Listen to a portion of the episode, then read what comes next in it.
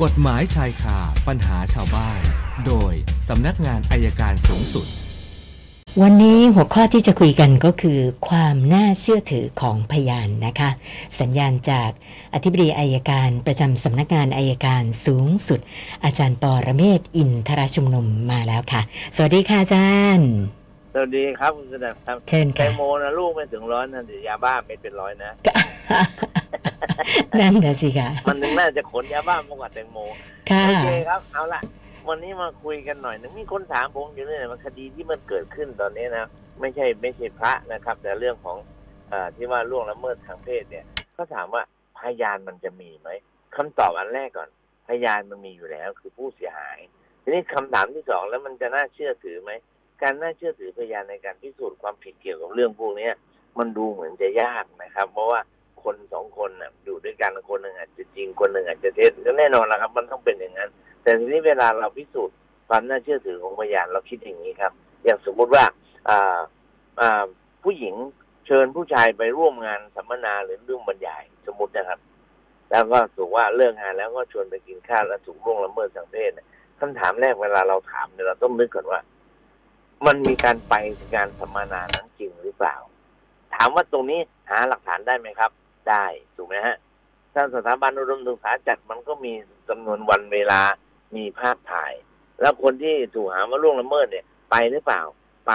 แล้วใครเป็นคนจัด เราเป็นคนจัดอันแน่นอน เพราะฉะนั้นประเด็นแรกได้ละสองคนเนี่ยเขารู้จักกันแน่นอนจะบอกว่าเขาไม่รู้จักนี่ไม่ใช่แล้วล่ะอ่าใครทีนี้ประเด็นที่สองประเด็นถัดมาเนี่ยเราถาม แล้วจะพิสูจน์ยังไงว่า ผู้ถูกกล่าวหา ผู้ผู้ต้องหาเขาทำอย่างนั้นจริง ๆ มันก็มีหลักการอยู่อันหนึ่งถ้าคุณสุนันท์จำได้ คดีคดีสมคิดคุณสุนันท์จำได้นะครับ ที่ฆ่าหมอนวดห้าคนอ่าลักษณะพฤติกรรมของการกระทำคนร้ายเนี่ย จะเป็นแบบฉบับซ้ำๆซ้ำๆกันแบบนั้นมันจะไม่ค่อยต่างกัน เพราะฉะนั้นเวลาเราจะพิสูจน์ความความผิดของคนหรือความน่าเชื่อถือของพยานที่เบิกความเนี่ย เราก็ดูว่าพฤติกรรมของการกระทำของคนร้ายเนี่ย เป็นเป็นในลักษณะแบบเดียวกับแบบเดิมที่เขาเคยทำหรือเปล่า ถ้าเป็นแบบเดิมที่เคยทำมันก็พอจะน่าเชื่อถือได้ อันนี้คือทฤษฎีว่าในการความน่าเชื่อถือของพยานนะครับค่ะที่พวกผมใช้เขาก็ต้องใช้อย่างนี้ เราเราไม่เราไม่เชื่อโดยปราศจากเหตุผลครับ ก็เล่าสู่กันฟังจะได้ตอบคำถามว่าเออ ไม่ต้องห่วงคดีคดีเป็นยังไง ส่วนการต่อสู้ของผู้ถูกกล่าวหาเขาต่อสู้อย่างไรก็เป็นสิทธิของเขาแต่ต้องจำไว้อย่างว่า ผู้ถูกกล่าวหาเนี่ยแม้จะพูดไม่จริงก็ไม่ถือว่าเป็นการเท็จนะครับ นี่คือการต่อสู้ในคดีอาญาเอาละมาว่ากันเราต่อผลก็ทำท่าจะตกแล้วนะค่ะ วันนี้คำถามเริ่มที่คุณธนาทิพย์ค่ะอาจารย์เขาบอกว่าครับติดตามคดีอดีตนักการเมืองที่ได้รับการประกันตัว นะคะเขาบอกว่าศาลสั่งห้ามออกนอกประเทศ แต่ที่ผ่านมาเขาบอกว่าเวลาคนใหญ่คนโต ได้รับการประกันตัวเนี่ยก็มักจะหนีไปต่างประเทศกันประจำเลย ก็เลยสอบถามเป็นความรู้จากอาจารย์หน่อยว่าเขาไปได้ยังไงล่ะคะอาจารย์ คือเอาว่าอดีตรัฐมนตรีคนหนึ่งนะแถวฝั่งทนนะครับค่ะตอนที่หลบลี้หนีกายออกไปสมัยที่มีการยึดอำนาจท่านลงเรือ พายเรือไปตามลำคลองเพื่อออกปากไปออกแม่น้ำแล้วก็ไปต่อที่สิงคโปร์ไปทางเรือ ส่วนอดีตนายกรัฐมนตรีคนหนึ่งก็ไปทางชายแดนอ่าเขมรค่ะเดินเลาะไปขอบชายแดน คือต้องเข้าใจอย่างนะครับว่าไอ้การเช่นจะหนีออกนอกประเทศอะมันไม่ได้ยากเกินไปสำหรับใครบางคน เพราะว่ารั้วรอบขอบชิดของชายแดนไม่มีอืมนะครับ ก็ไปได้ไปได้ แล้วโดยโดยเฉพาะเนี่ย คนที่มีสถานะดีๆ มี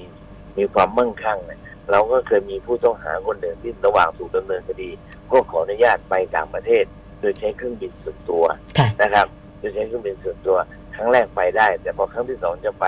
ศาลก็ไม่ให้ไป ห้ามไป อันนี้ก็เป็นวิธีการอันหนึ่งที่ทางกระบวนการที่ทำจับจ้องดูอยู่เหมือนกันครับอาจารย์คะแล้วอย่างนี้สมมติถ้าเกิดเขาหนีไปได้ เกิดเราได้ตัวกลับมานี่จะมีความผิดเพิ่มเติมยังไงบ้างคะ ก็ก็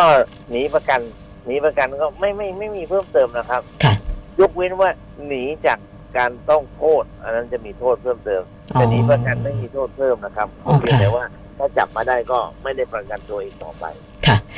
ส่วนท่านต่อไปคุณนะวิสุทธ์นะคะบอกว่าหลานเมื่อคืนโดนจับนะไปปาร์ตี้ยาอีนะคะ เจ้าหน้าที่นะยังไม่ได้ให้ประกันตัวนะคะ นะก็บอกว่าทางครอบครัวก็อยากจะทราบว่า การไปร่วมปาร์ตี้ยาอีไม่ใช่คนจัดนะคะ ไปร่วมงานกับเขา แล้วเจ้าหน้าที่ตรวจปรากฏว่าฉี่ม่วงนะไม่ทราบว่าเรื่องจะเป็นยังไงต่อไปคะอาจารย์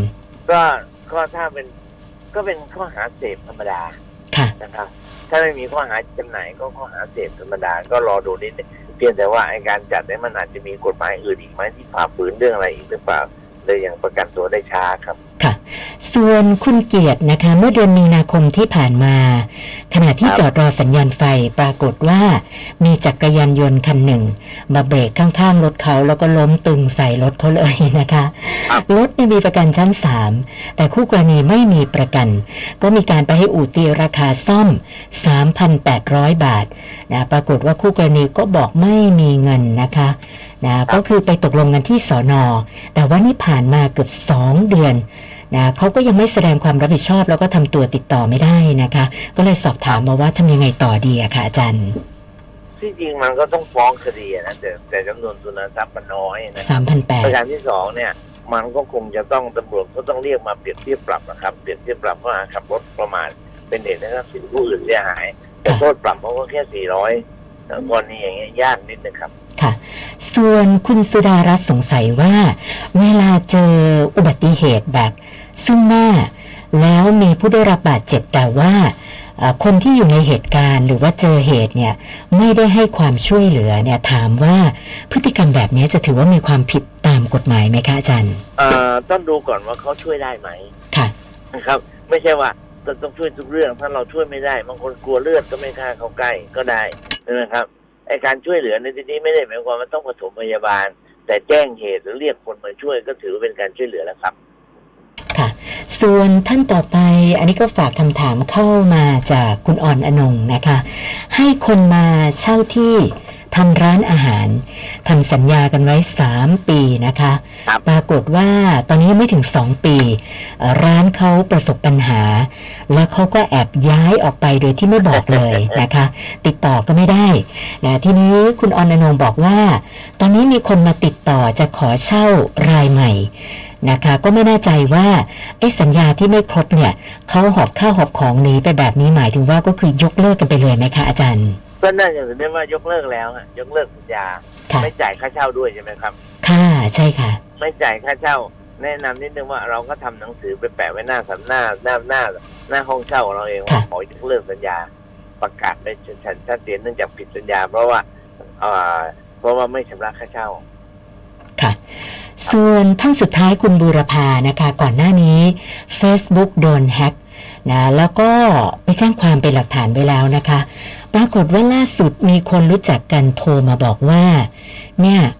นะผมโอนเงินให้คุณไปเรียบร้อยสามหมื่นบาทนะคือก่อนจะโอนไม่ไม่ได้โทรนะ โอนแล้วค่อยโทรมาบอกนะคะ ซึ่งเขาก็บอกว่า